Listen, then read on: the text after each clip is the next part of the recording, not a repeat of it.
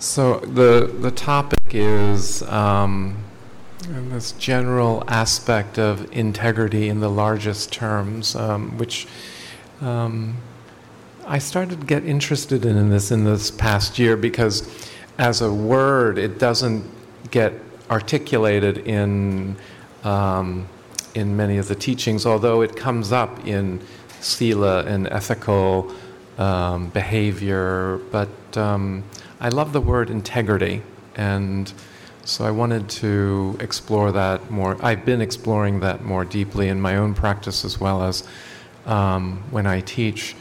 So I know that you know we start with the sitting, and I think we'll do that again. And about halfway through, I'll, I'll let the sitting sort of be what it is for you to for you to depend on the practice that you're grounded in, what you're um, what you're comfortable in. Is anybody brand new to practice that's um, here tonight? So I don't.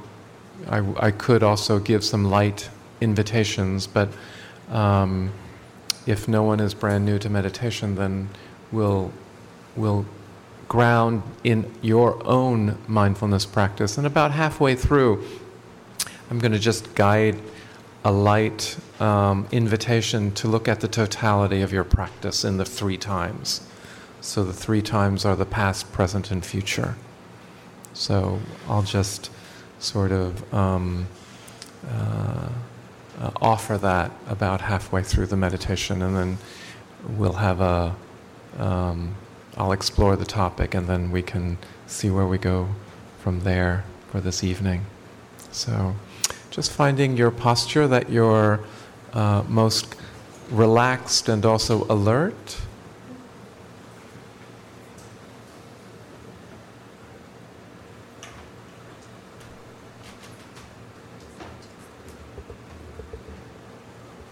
And just feeling the energy of your day or your week as you allow the body to settle in.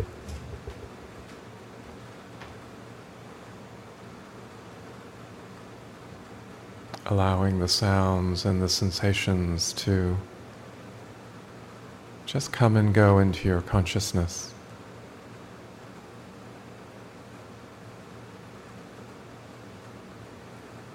Using the anchor of the breath or the body.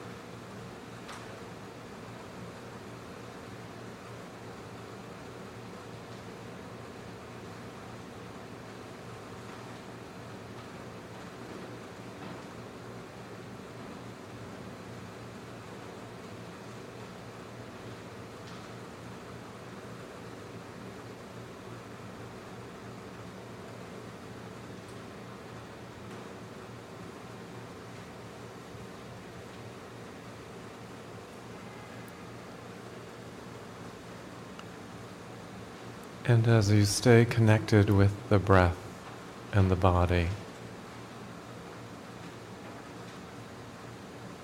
allowing yourself to be grounded in the physical sensations, inviting your awareness to reflect on the conditions that brought you into practice. Even if those conditions at the time in the past were difficult, feeling into the goodness the wholesomeness of that doorway into the teachings.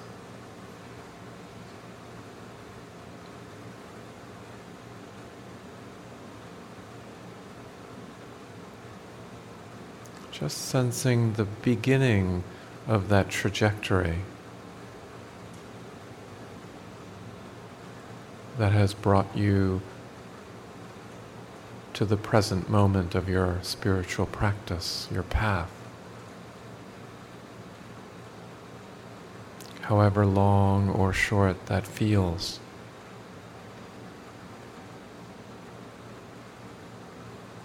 Not needing to judge anything about your experience or any of those conditions.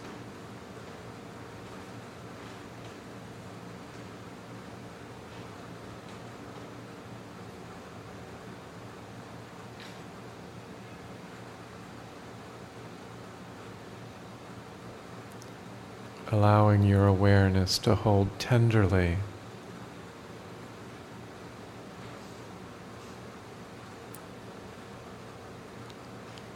conditions that brought you into the possibility of freedom.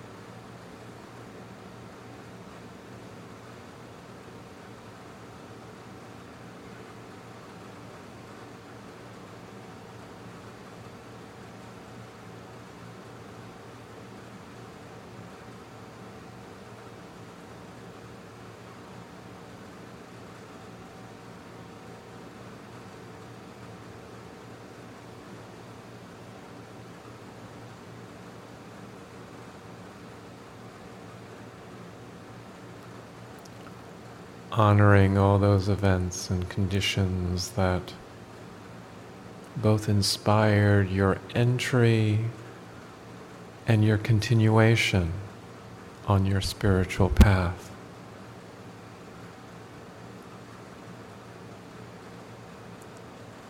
Invite your awareness to reflect on the current conditions, the current supports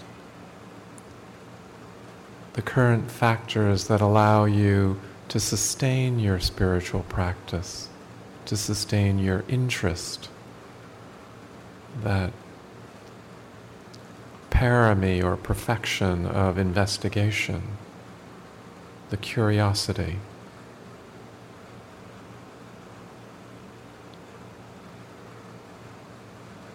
Feeling that sense of experiential faith that gets verified over and over again as you stay in practice. What are the conditions that have allowed that for you in the present moment? What inspires you today? What motivates you today to explore practice deeper and deeper? What aspects of community has supported you and continue to support you where you are on your path?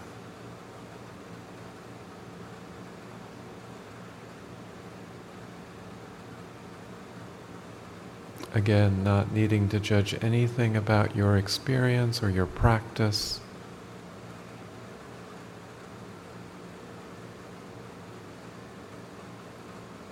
Simply noticing and appreciating.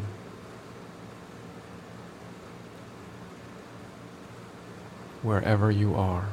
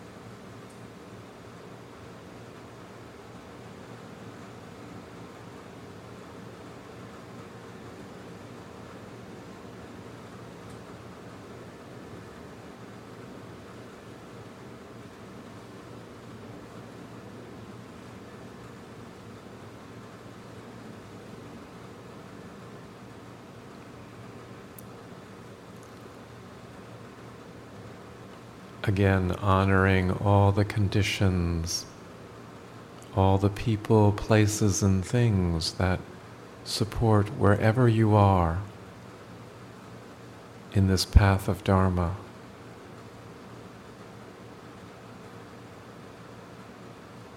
We all have a network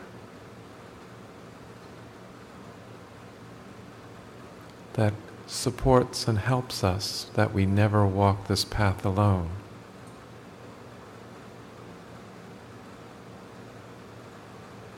And inviting into the reflection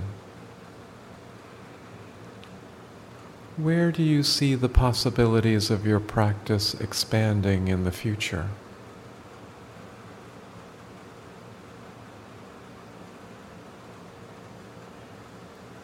Where do you see the emerging intentions that may yet even be unverbalized? Maybe just a sense of feeling.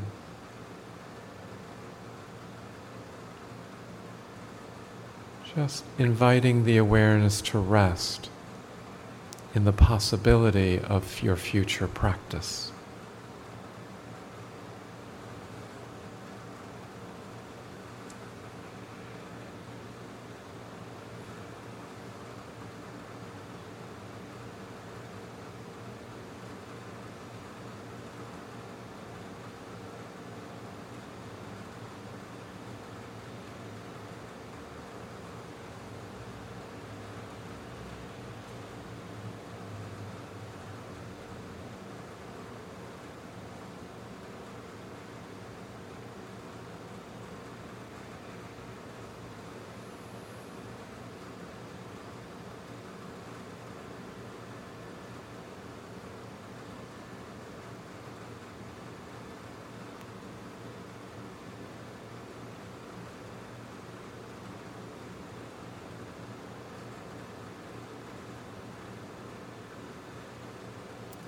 And holding the reflections of your spiritual path within the three times,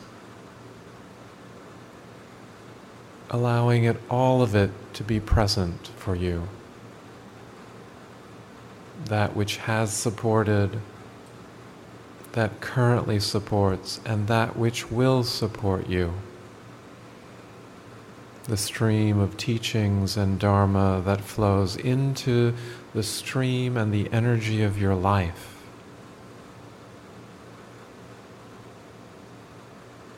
That stream connects all lives, regardless of tradition, belief.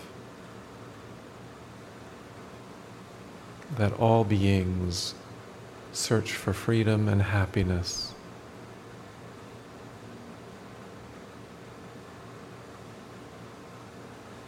May our, all our efforts be contributory to that cause and intention.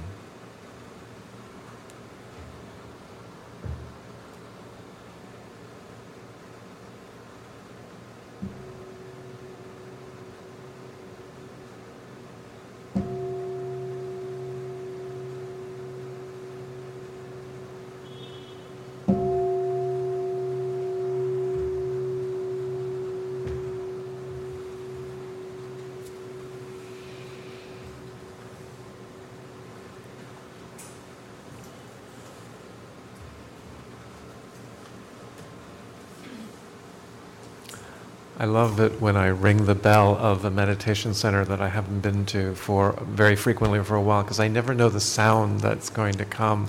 And it's always like a joy to hear it because, of course, all bells are different. And um, just, just having that uh, um, reverberating uh, is beautiful for me. Thank you for having me again.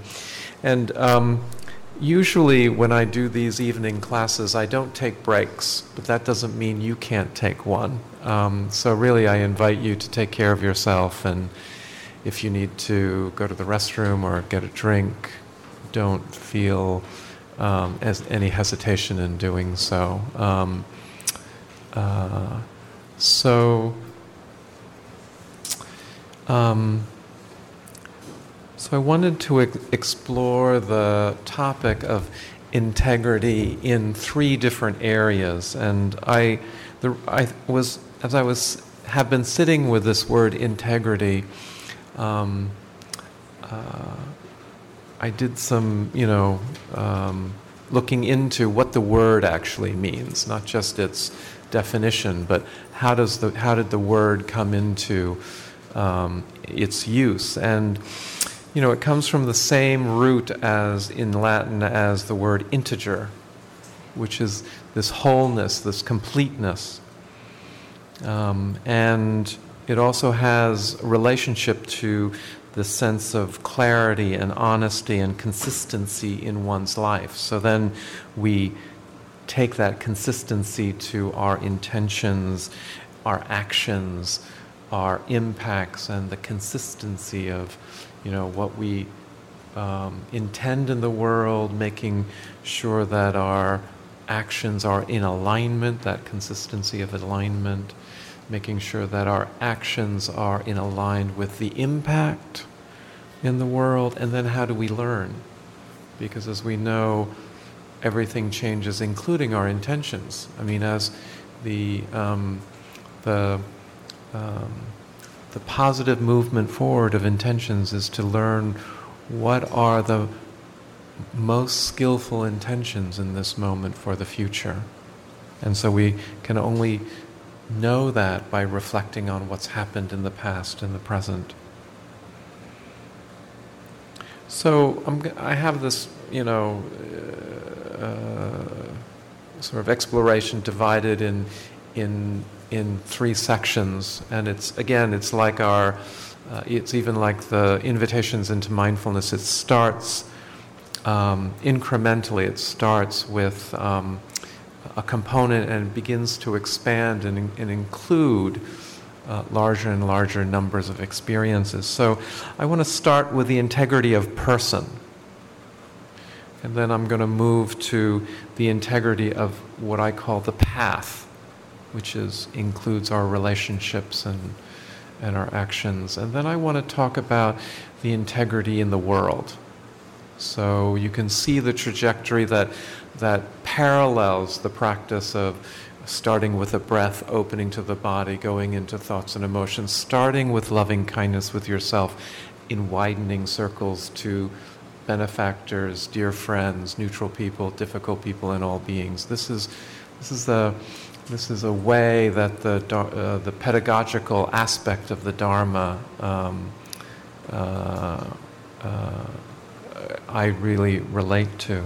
So, um, so, you know, in terms of integrity and wholeness of the person, just like all of these practice begins with our own experience. It doesn't necessarily stay with our own experience, but it begins with our own experience because it's really hard to be to have integrity in the world when there's no integrity of self.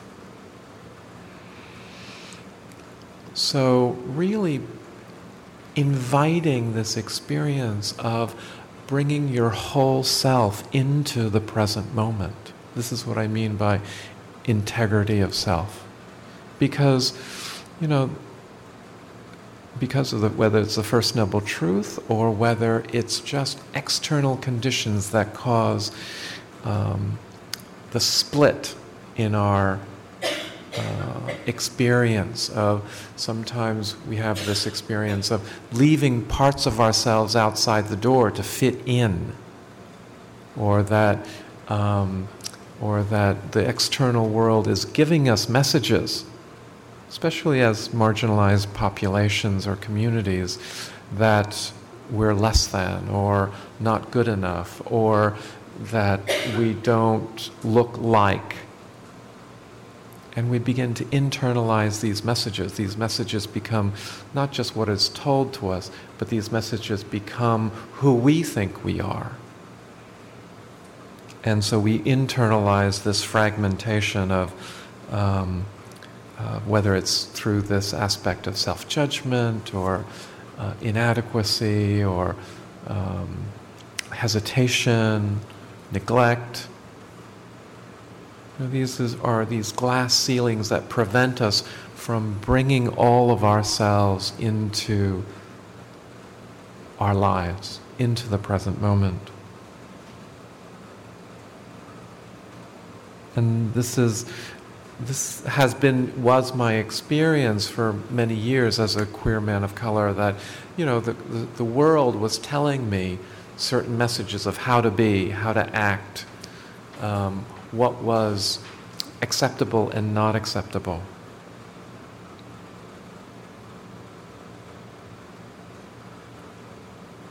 and this doesn't necessarily even have to do with aspects of identity or, or culture. Um, uh, there are just so many messages that we receive that aren't congruent to this, this sense of, of who we are. This natural knowing that there is this heart that is available to the present moment. That there is that, you know, that first reflection of the, of the sitting tonight there is this goodness that we, we have that even brought us into practice. Who would we be and what could we do if we weren't never separated from that sense of goodness, that sense of, of, of um, wholesomeness? And in the Buddhist lexicon, wholesome goodness is not so much a, a value judgment as a description of what leads to freedom.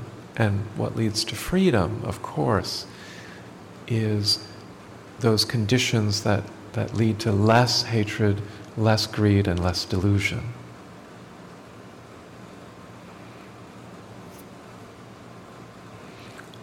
And so the sense of completely belonging in this life, that, that I don't that I don't need to apologize for, that I don't need to judge myself for. And so, even in the you know, um, the guided meditation tonight or the other sort of meditation instructions that you might receive, even around the breath and the body, the invitation is always not to judge your experience.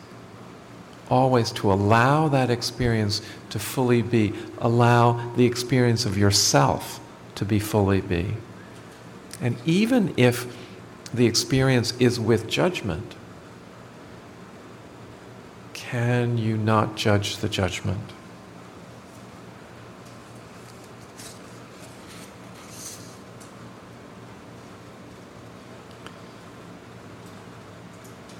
The, uh, Leah Pearlman um, uh, is uh, a person that sort of left the um, Silicon Valley culture and um, uh, developed. Um, it's it's really quite beautiful. This series of Dharma comics and um, uh, it's it's a way that she um, communicates um, these teachings in, in very visual. We learn in so many different ways.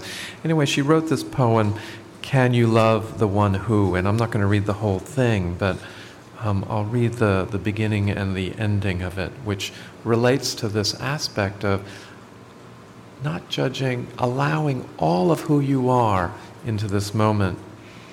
There is one in you who is sweet. There is one in you who is mean. Can you love them both? Can you let them both be seen? Can you love the one who tries? Can you love her when she falls? Can you love the one who lies? Can you love the one who wails? Can you love your tears? Can you love your worry? Can you love your darkest fears? Can you love your fury?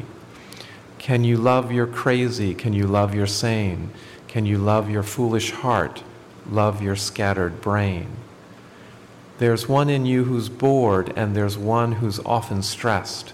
Can you love them both at once, and she who tries her best?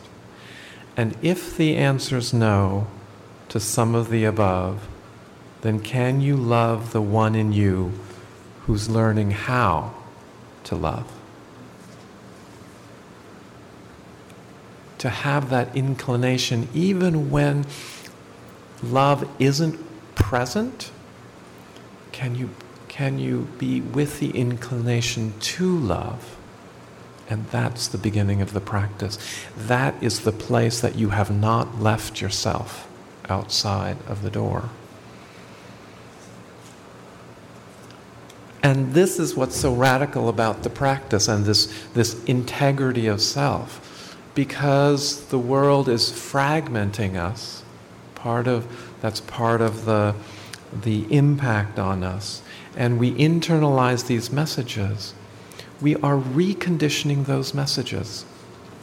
You know, often we say that the most important things we say in the world is what we say to ourselves. It's not what we say to anybody else. Because as we begin to recondition the, the, the message to ourselves, that's when we begin to influence what we say to others.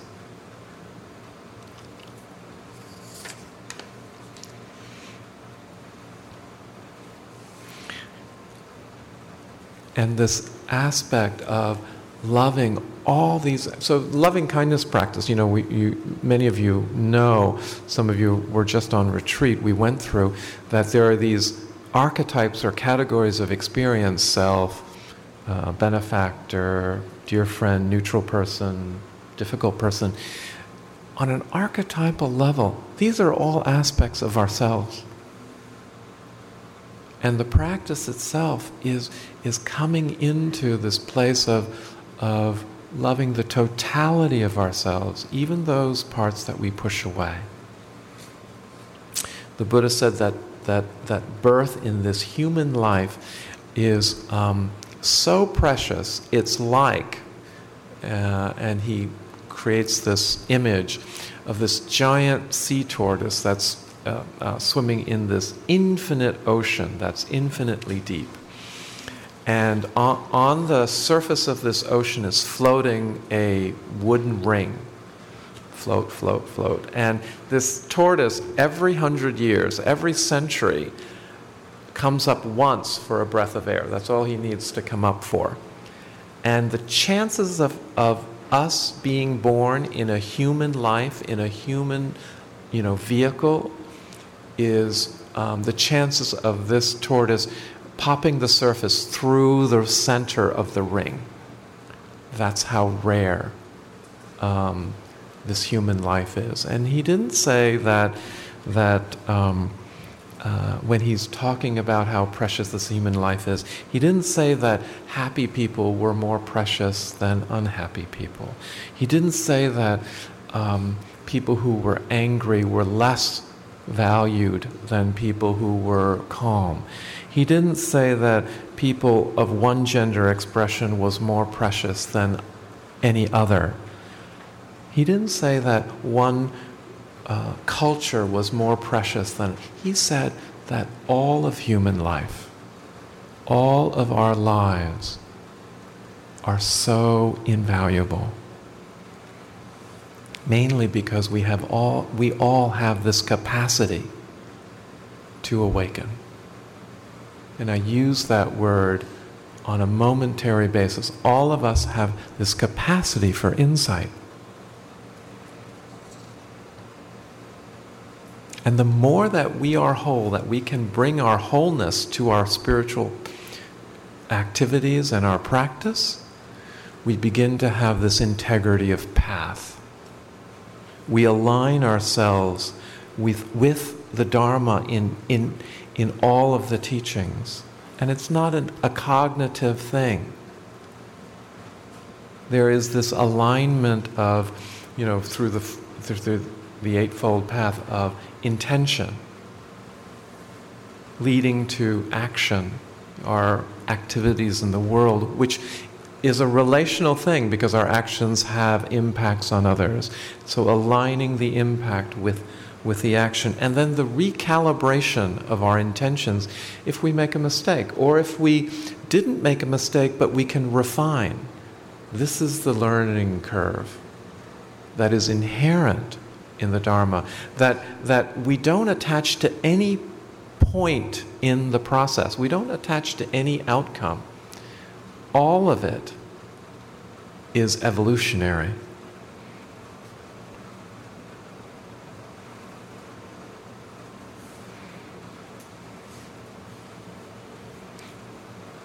So in the in the um, in the sutras as it is written, there is the case where a person of integrity is endowed with conviction, which is wise effort, conscience, which is the ethical behavior or sila, concern and caring, which is the loving kindness practice, compassion. They are learned with aroused persistence, that's concentration, unmuddled mindfulness, and wise discernment, that's the wisdom factor. This is how a person of integrity is endowed with the qualities of integrity. This is the Eightfold Path that we're talking about. So, what is classically um, connected is that you have the wisdom factors, intention and wise understanding, leading to the factors of ethics and non harming or kindness in speech, actions, and in livelihood. and how we learn from that process is through the, the factors of bhavana, the, the, um, the effort, the mindfulness, and the concentration.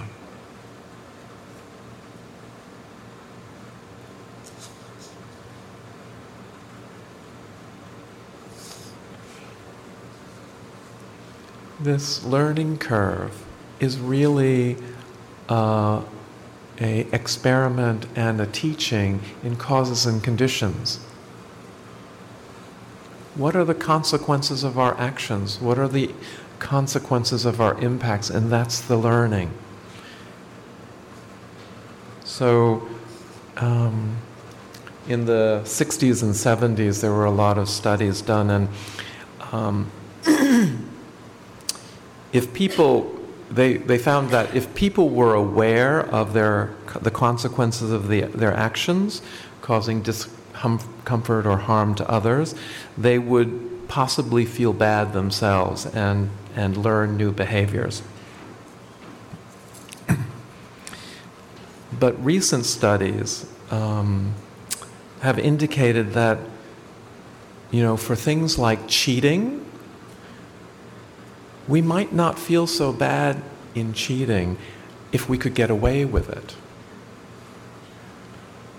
You know, if you ask people, if it's right to steal office supplies, you know, in, in, their, in their job, they might say that it's wrong. But um, when they actually get away with it, not whether it's explicitly or implicitly, meaning that um, maybe they just think that they're working at home and somehow these supplies float home or that they may feel underpaid and they deserve something in addition to.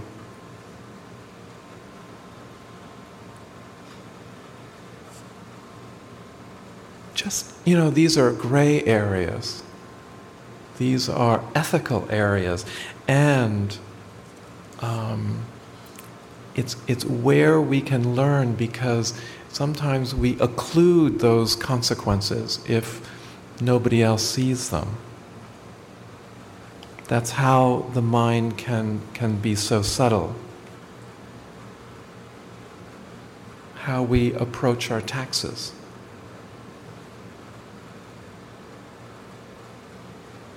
You know, we live in a market culture, so there is the possibility that the market culture has been conditioned into this experience. Not necessarily intentionally, but the market culture tells us to get the most we can for as little as possible. That's not always the trajectory of integrity. When there's less external accountability, when there's less supports of, of be, the consequences being seen, it takes more internal effort and concentration to practice it. So C.S. Lewis writes Integrity is doing the right thing even when no one is watching. And it's not so simple anymore because um, the world has so many layers to it, especially with our technology, right? There, um, uh, we don't always feel the consequences. We don't always see, and others don't always see the consequences of words and actions. We don't have that feedback loop anymore that is, is as transparent as it used to be. So we say things on email that we may never actually say to a person face to face.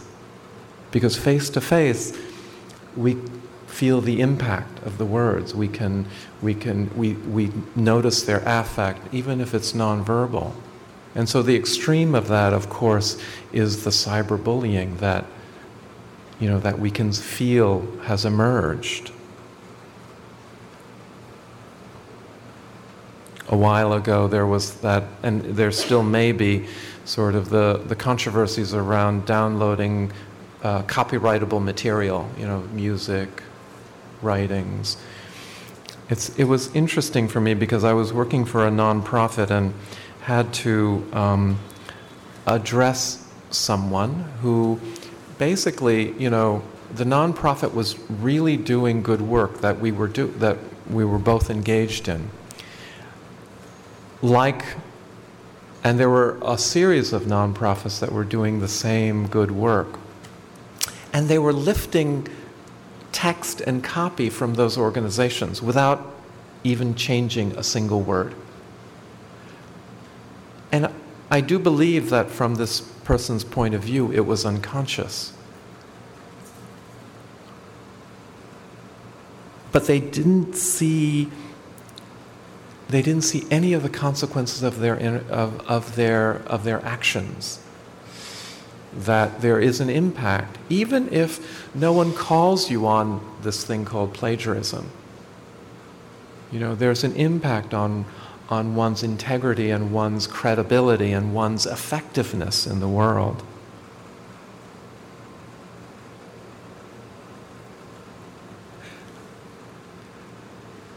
I was just um, having, I'm, I'm staying on, on um, East 71st Street with a um, friend from graduate school, and our parents are about the same age in their early 90s.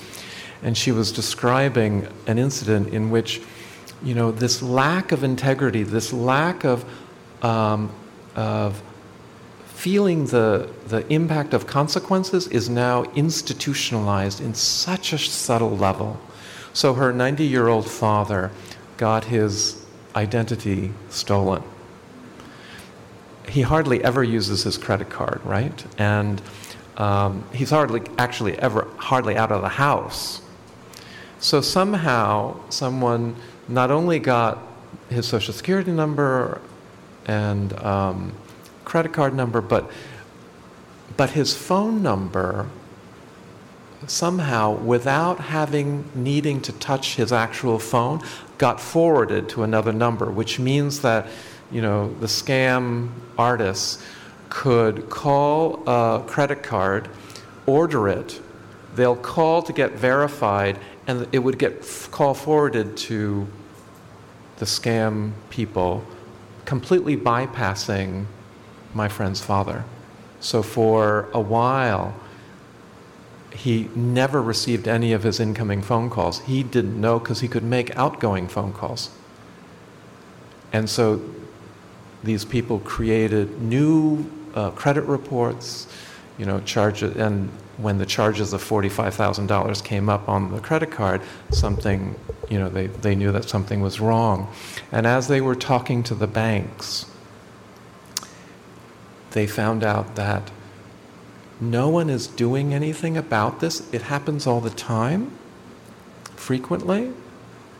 And no one is doing this because the bank's insurance policies more than pay the losses. And the insurance companies get paid because the, the insurance coverage is so incrementally passed on to every transaction, we don't know it. And so there's no motivation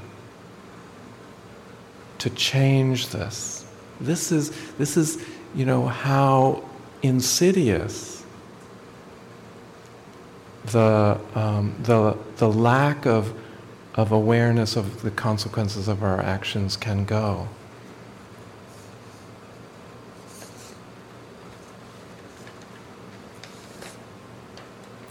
And really, sometimes it, life is more complicated than black and white.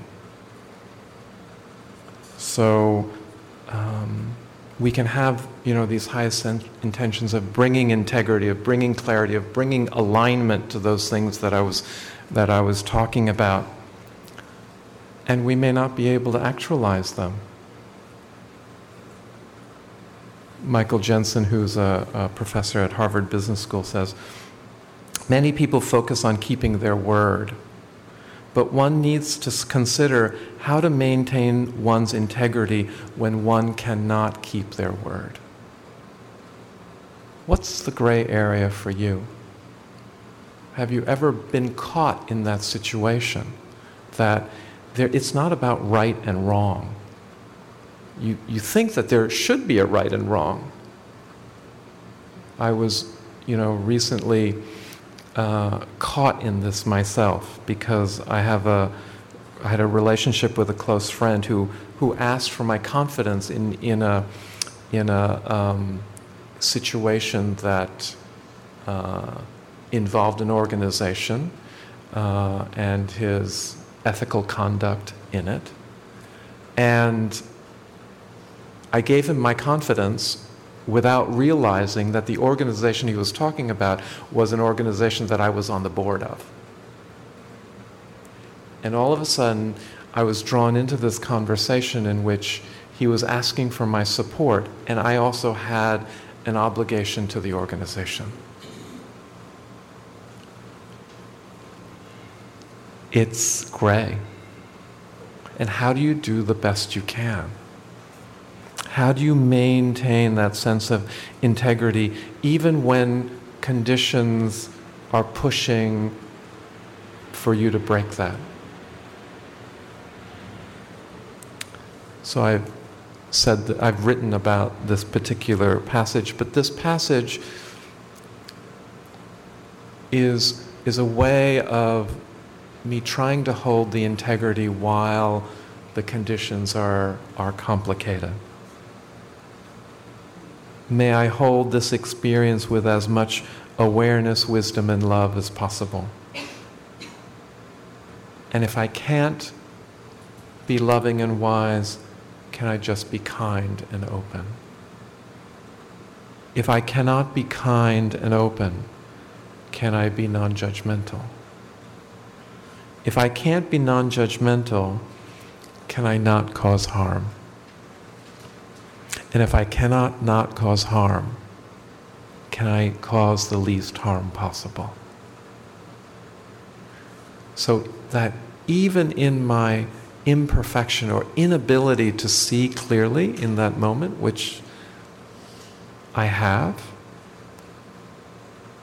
I am still depending upon the fact that I'm doing the best that I can to incline that walking, to err on the side of my highest intentions.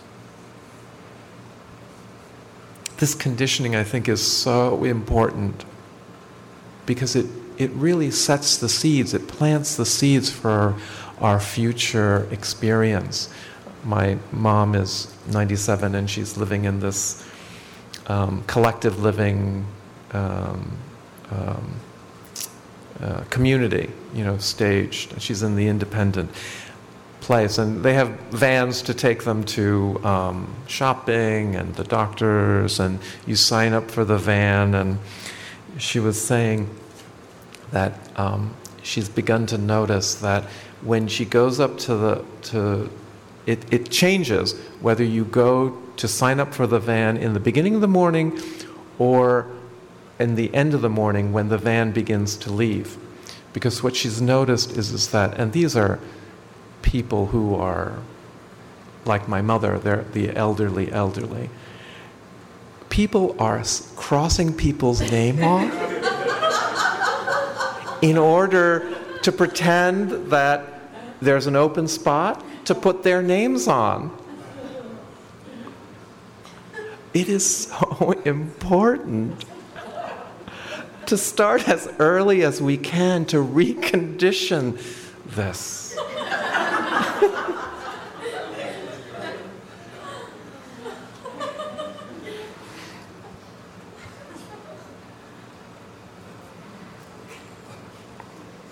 Integrity is doing the right thing when no one notices. That's what C.S. Lewis says. Integrity is doing the right thing when no one agrees with you. Integrity is doing the right thing even if it feels unpleasant, uncomfortable. It is not always going to be feel like the best thing.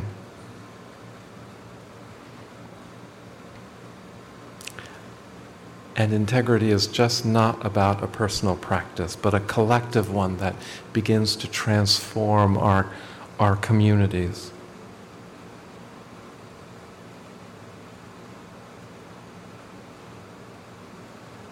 Dr. Reverend Dr. Martin Luther King says, I can never be what I ought to be until you are what you ought to be. You can never be what you ought to be until I am what I ought to be. This is the interrelated structure of reality.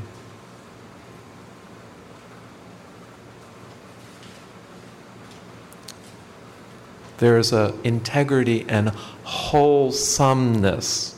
I'm using that word in a little bit differently. The whole, the totality of our collective paths to freedom.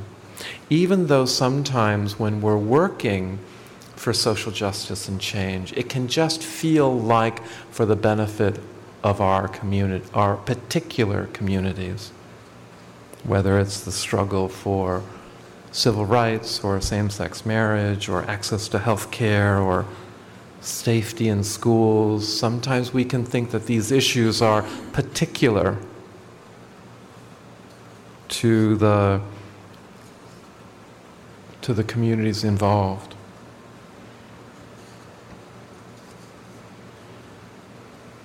When um, President Obama last year gave the Presidential uh, Medal of Freedom posthumously to Bayard Rustin, he, um, the, the description of it, of, of the medal being offered, Bayard Rustin was an unyielding activist for civil rights, dignity, and equality for all communities.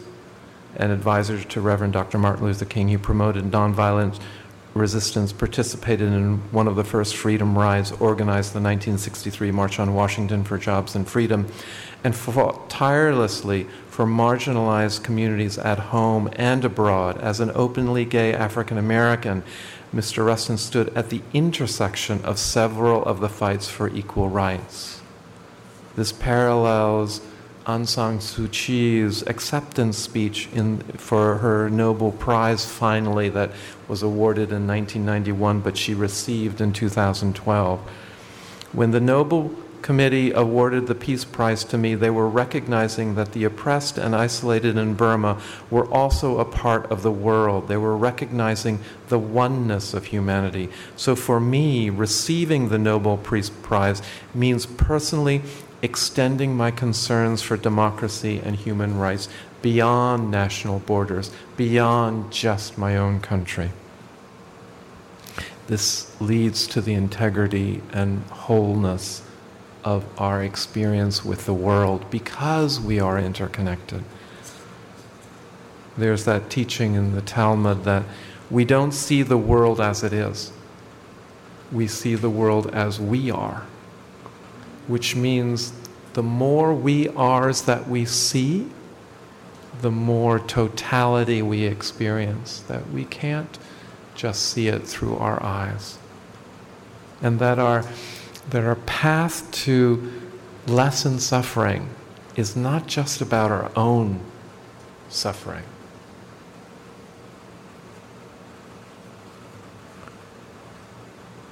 That, you know, when Jung talked about a collective unconsciousness, it really, he didn't talk about a collective consciousness, but it implies that a collective consciousness is possible. which is really what I believe that the Buddha was pointing us towards in that refuge of Sangha. That there's a direct connection between what we do here and how we are in the world. That the joys and the sorrows, as I was saying in the previously, that even in the struggles against oppression, we can think that they are community specific, and they're not. The joys and the sorrows of each community are, are the joys and sorrows of all of our communities. You know, the advancement and the, uh, the advancement of, of um, uh, uh, rights of women and um, the work against sexism is not just the issue of women. The celebration of pride, and yet the, the sort of the virulent uh, anti uh, gay violence that is still arising reactive to the same sex marriage achievements is not just the issues of queer communities.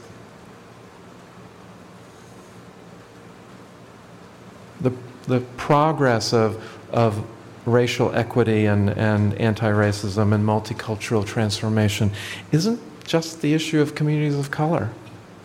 All of these issues actually touch all of us.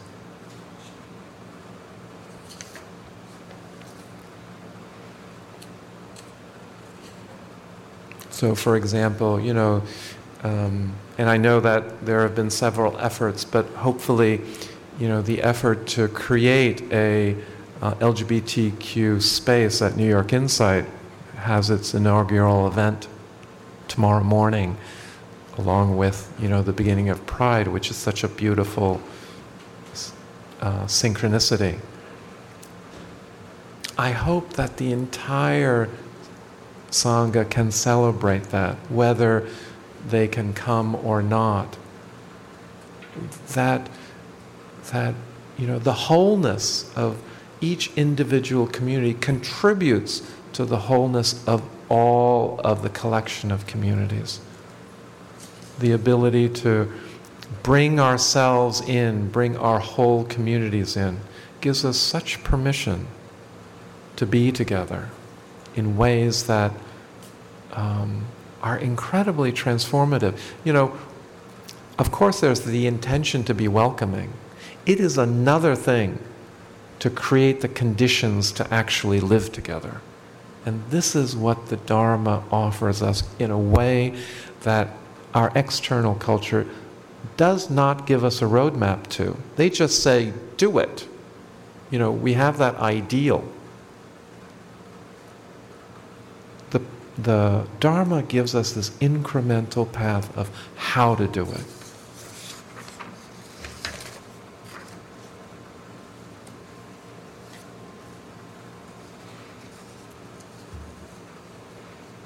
And really, it's our mindfulness practice, it's our loving kindness practice that allows us to transform the suffering in the world in a way that doesn't create more suffering. It allows us to create justice using just means. Because so often in the movement to create justice, it, we, can, we can internalize, you know, even, you know, going back to internalizing the oppression, we can internalize the injustice so that, that, that, that the means is, is flawed and and creating justice through unjust means is not justice.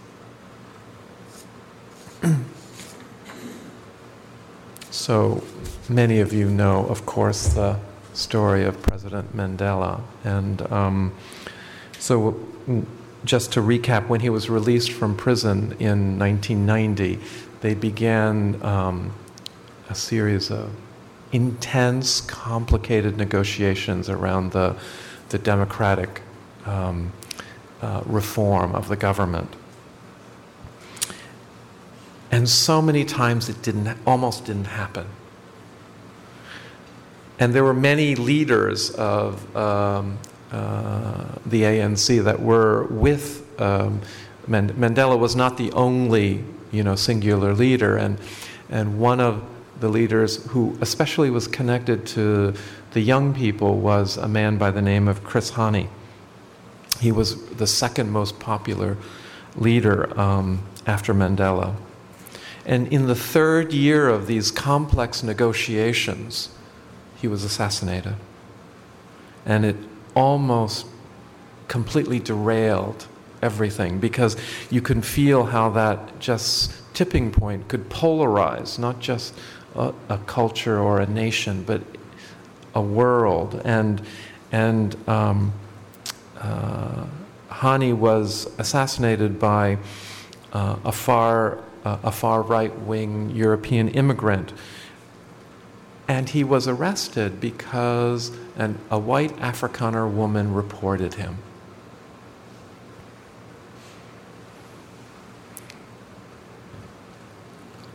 And yet, there was this tipping point that, that could have thrown the entire country, maybe the continent, into the civil war in a way that they hadn't ever experienced, you know, sort of the, the emerging of, of this polarization. So it wasn't de Klerk that went to the country at the time, it was Mandela.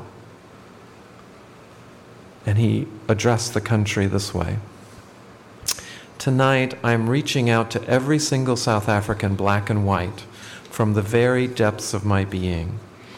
A white man full of prejudice and hate came to our country and committed a deed so foul that our whole nation now teeters on the brink of disaster.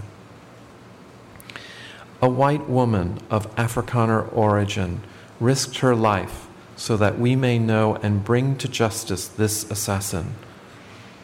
The cold blooded murder of Chris Hani has sent shockwaves throughout the country and the world. Our grief and anger are tearing us apart. And now is the time for all South Africans to stand together against those who, from any quarter, wish to destroy that which Chris Hani gave his life for the freedom of all of us.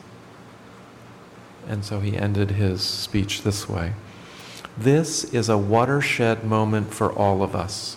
Our decisions and actions will determine whether we use our pain and our grief and our outrage to move forward to what is the only lasting solution for this country an elected government of the people, by the people, and for the people. Noticing the impulse of an entire culture towards violence and holding that.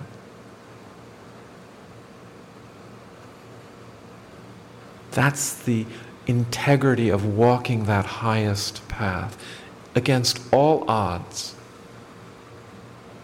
And Mandela, just like the Buddha, is not a deity. He was a human being. This is possible for us. It has been shown over and over again in our experience with human history. This is possible. This is the reminder of sati, of mindfulness.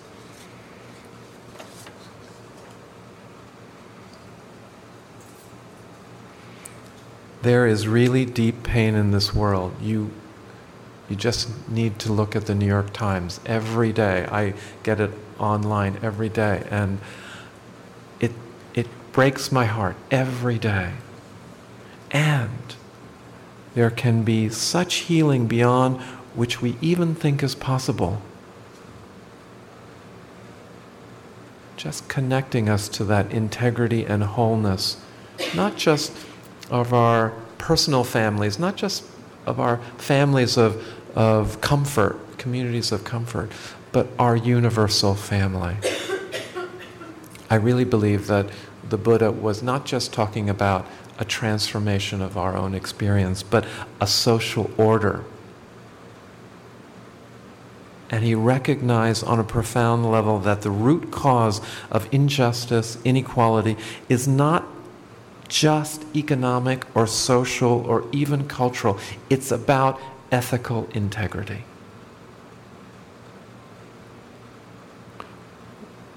when an ethically wholesome society supports itself, it can create a healthy system of all those other factors social, economic, political. And that's why the ethical transformation begins here. Because if we go in reverse, you know, the integrity of the world with that example of Mandela, the integrity of the path of our aligning our actions to our aspirations and how we live that eightfold path to the integrity of self, of bringing all of us into the present moment. That is the beginning of this path. It's all one practice.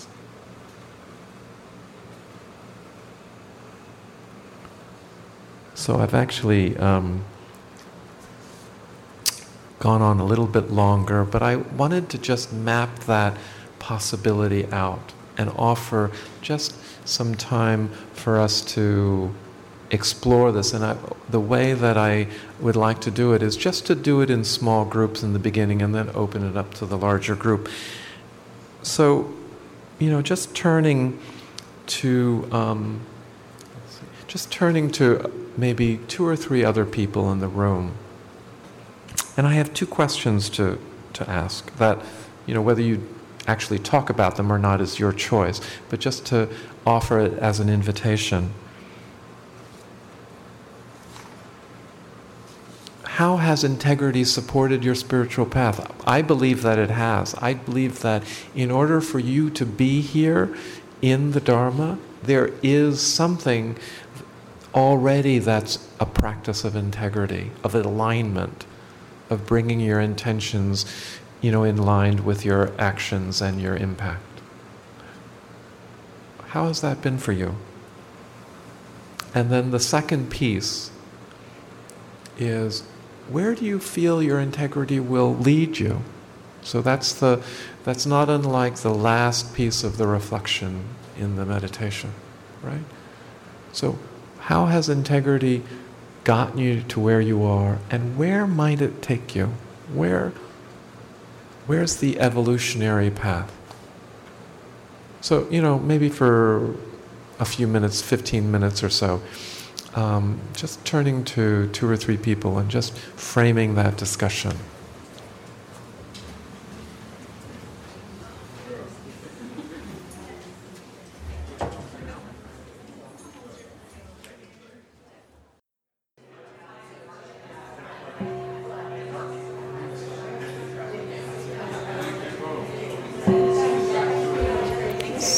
Appreciating what's been shared, appreciating what's been shared, and honoring that everybody's experience.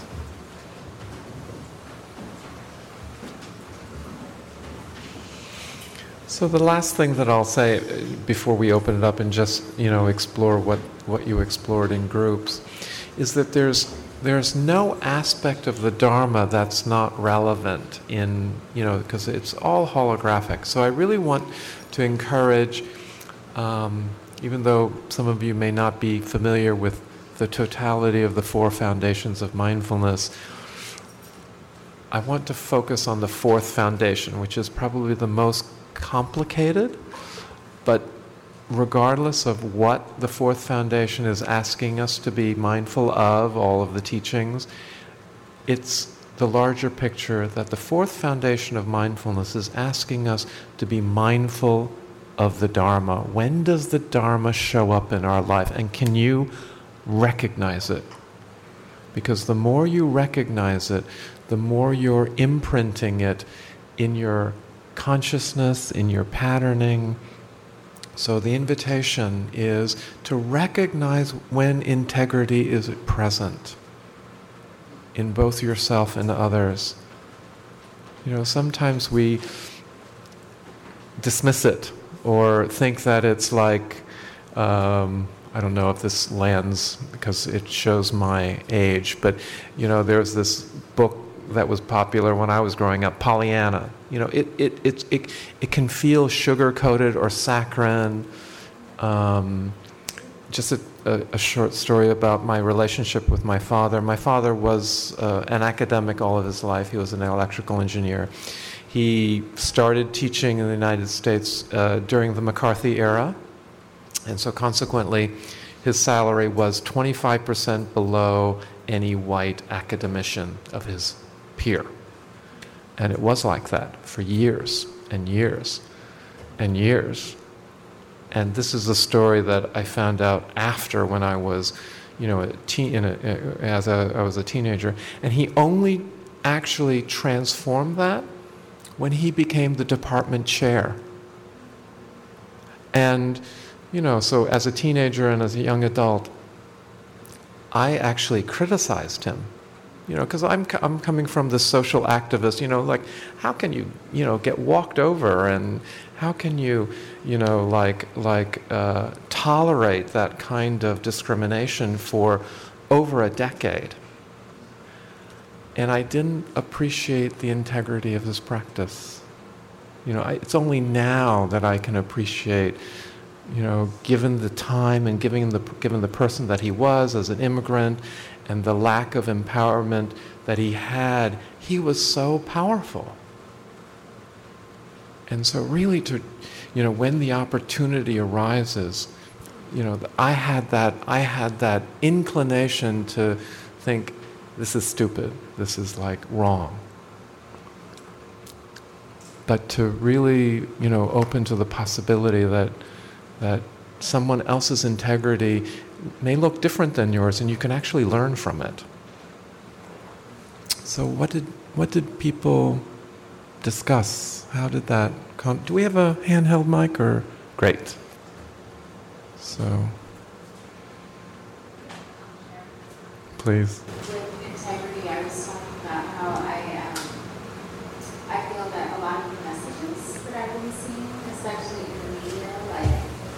TV and film right now have, have been impacting me in terms of integrity. Um, and I feel like it's a like a direct reflection of market forces right now in terms of just like how little there seems to be and how um, just a lot of the the shows that I watch or that I, I look at, it feels like you're very you're lauded if you can kind of be almost psychotic in a way that like your integrity really um, there's a brilliant psychosis to kind of getting away with things that um, whether or not people know but that like and the more that they don't know and the more you're able to kind of weave these things that it um, it feels that it's very just kind of put on a pedestal right now. And i feel that it's definitely a reflection of what's happened with the economy and kind of like who, um, what success has become. And I feel like integrity really,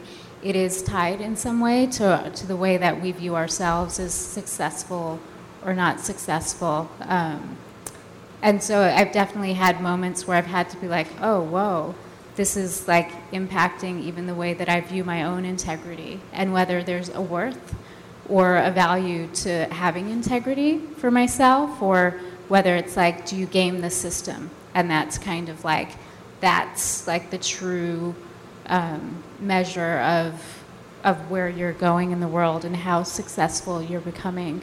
Um, but I also feel like for myself that integrity, it's like I can feel the moments when my integrity is like, uh, and it's like it's a question like i can feel it inside of me of like okay it's like the wave cresting and it's like i can feel the wave the turn with the wave. Um, and so it, it makes me realize, like, oh, okay, like it's such a subtle moment inside that that we are aware, you know, when that when that shift happens inside. Um, so yeah. Mm, thank you.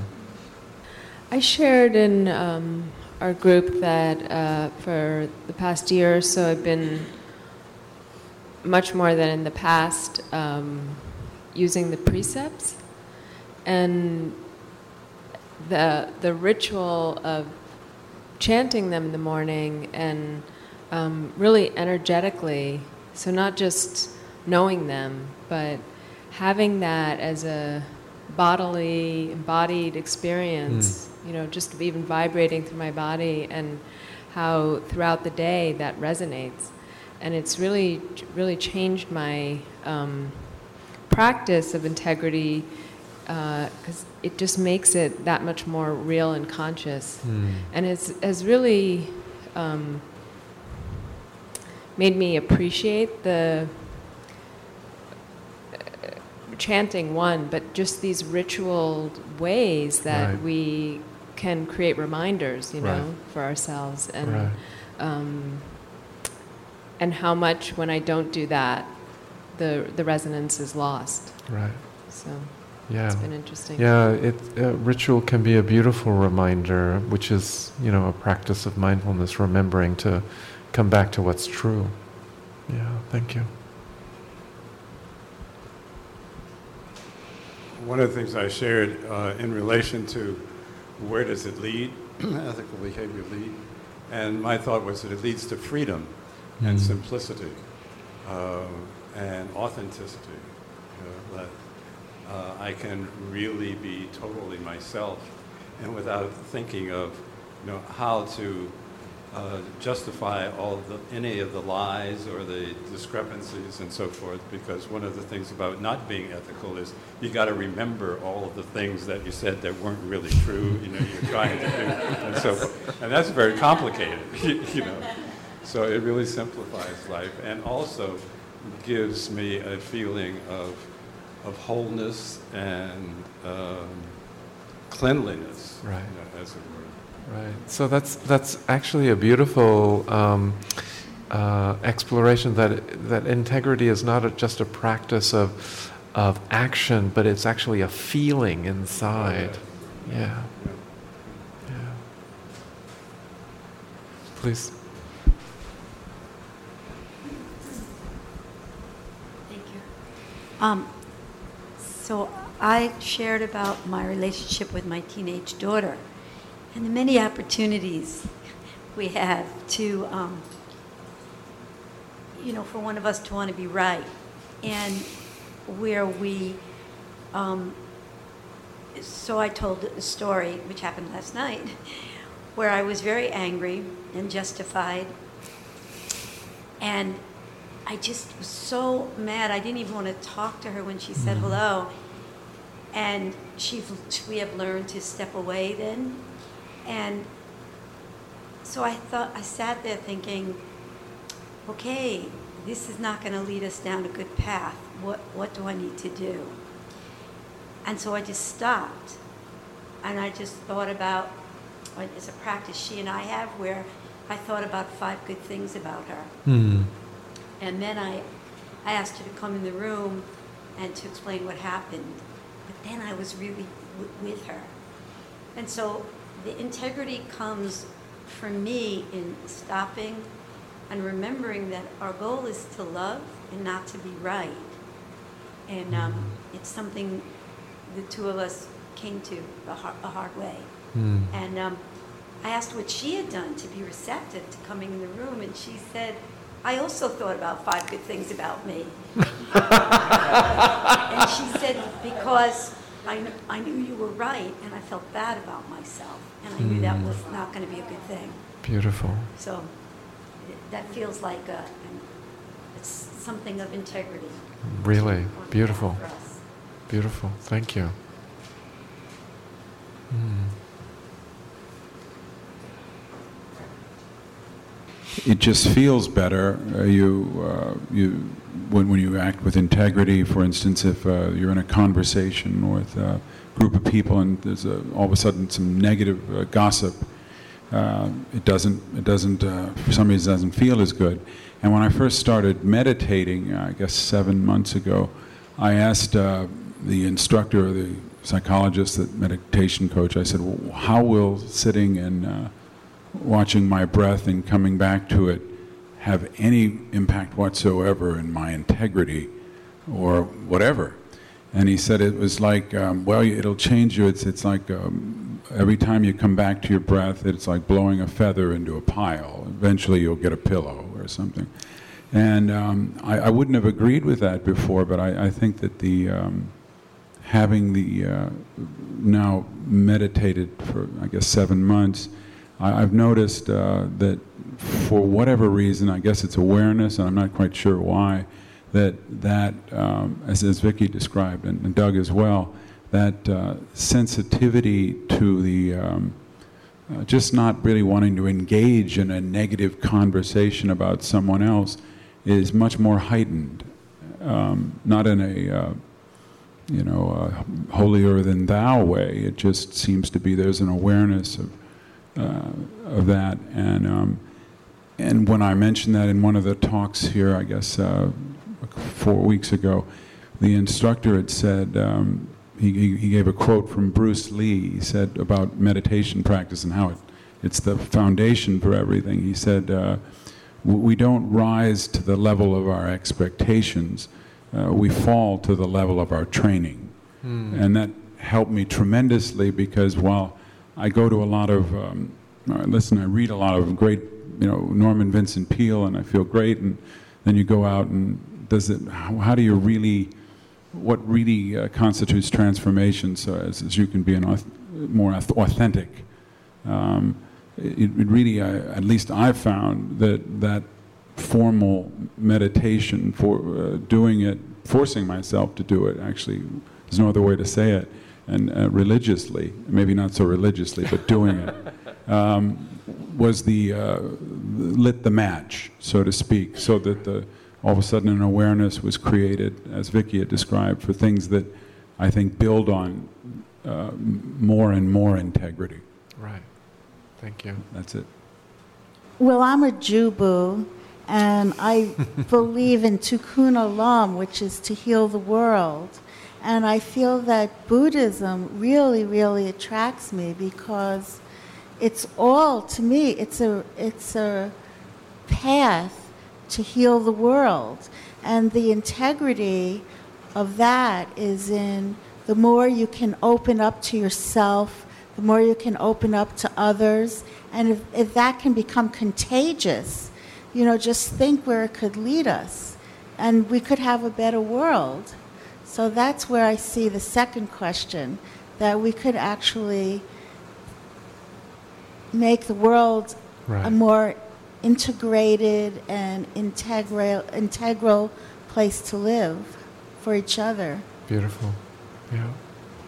And we have that experience with our own small worlds, whether it's with our families or or with our communities that you know, when we change, even if we're not imposing our change on anybody else, which we can't, we can't change anybody else, but people notice and people get curious and people begin, you know, the relationships begin to shift. So thank you for that. I'm just one more, and yeah, one more, and then um, I'm just aware of time. Thanks. Um, I was just gonna say that um, I think with uh, when I have a spiritual practice, I become more like sensitive and care more about my integrity than than when I just run, you know, on my own, running around. And um, I, I like the inverse nature of when I live with integrity. I don't cause pain to myself as well because I don't have to live with the after effects of the wreckage that I can cause. And um, how easy it is for me to to see the wreckage but never give myself credit for the integrous things I do do. And um, to answer the second question, I feel like meditation is the only way I can stop or be conscious of what I'm doing so that I don't have that pause and I don't um, yell at the customer service rep or, Right. you know, just it, it's it's just um, I just don't think it's I don't want to want to ever give up on trying. You know, I have character defects that are always going to be there, and um, I mess up and I make mistakes, and then I beat myself up for it, and it's very painful. So I feel like meditation practice is a a solution to help me be a better, live more integrous. Right. Thank you. And, and really to also uh, invite that whenever you talk about that, that support of meditation, you are actually also talking about the support of the Dharma. You know, that, that there is this thing that we call mindfulness, and within this particular framework, it is supported by this holographic network of, of teachings that are interconnected but supportive of that, you know, that recalibration of, of old behavior, whether it's the kindness towards the judgment that comes up, or whether it's not speaking, you know, to out of anger to anyone, or you know, that customer service person, or, you know, I was. I have to love New York, not, and I, I say this facetiously, but I was walking um, uh, across across town, and there was a car that was blocking the exit of a parking garage, and there was a car trying to leave. So I said to the driver, because it was hot and the windows were open, I said, I'll tell the car that you're trying to leave. And he, tur- he turned around and he said, What? And then I went to the car to tell them that there's a car that's, that's being blocked. And she said, I know, I know. And then I think it was un- unconscious, but when she flicked her cigarette, it hit me. and it's like, and I just had to laugh. And I wouldn't have laughed, you know, before this practice.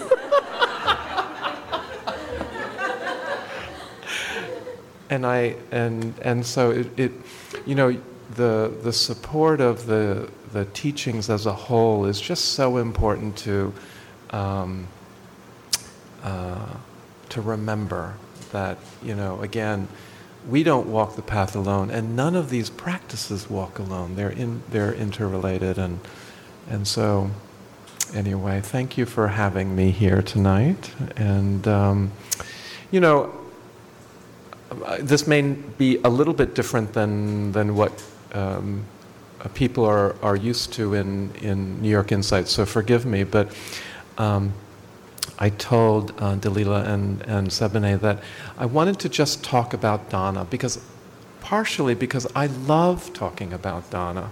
And I know that you know this is a slightly different model than the centers that I'm used to on the West Coast that are that are based on Dana, and you have registration fees, and, and everything is covered.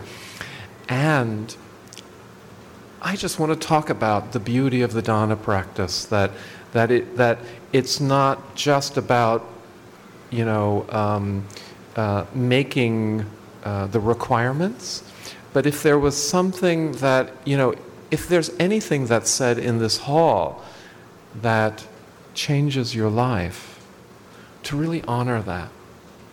Because we have it in so few places in our life, much less the world.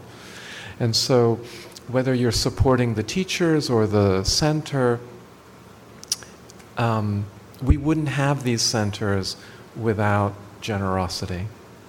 And uh, so, if you're moved by that, whether it's through this event or any event, I just encourage you to not forget that practice because you're not just giving to your own practice. This is, you know, I, I sometimes put it in the words that it, it, these teachings are never about a fee for services. It's, it's not about, you know, trying to make that equation. It's, you know, the heart's equation is, is what will support this continuing expansion. And so, your consideration is so greatly appreciated. And I'm going to invite you to just do a sitting to dedicate the merit. And just sitting again to how the body feels both comfortable and alert. And however this evening has landed on you, just appreciating yourself for your practice, your effort,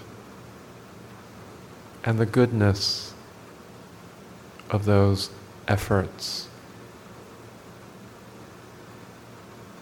Feeling the goodness of everybody in this room. offering that merit and goodness for the benefit of our close ones, people we know and we don't know, extending to the benefit of all beings in all worlds and all directions.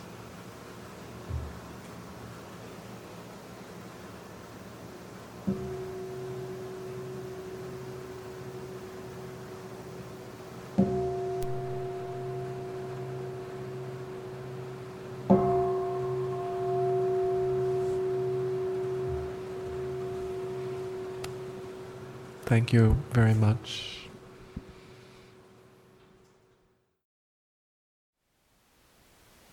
Thank you for listening. To learn how you can support the teachers and Dharma Seed, please visit dharmaseed.org slash donate.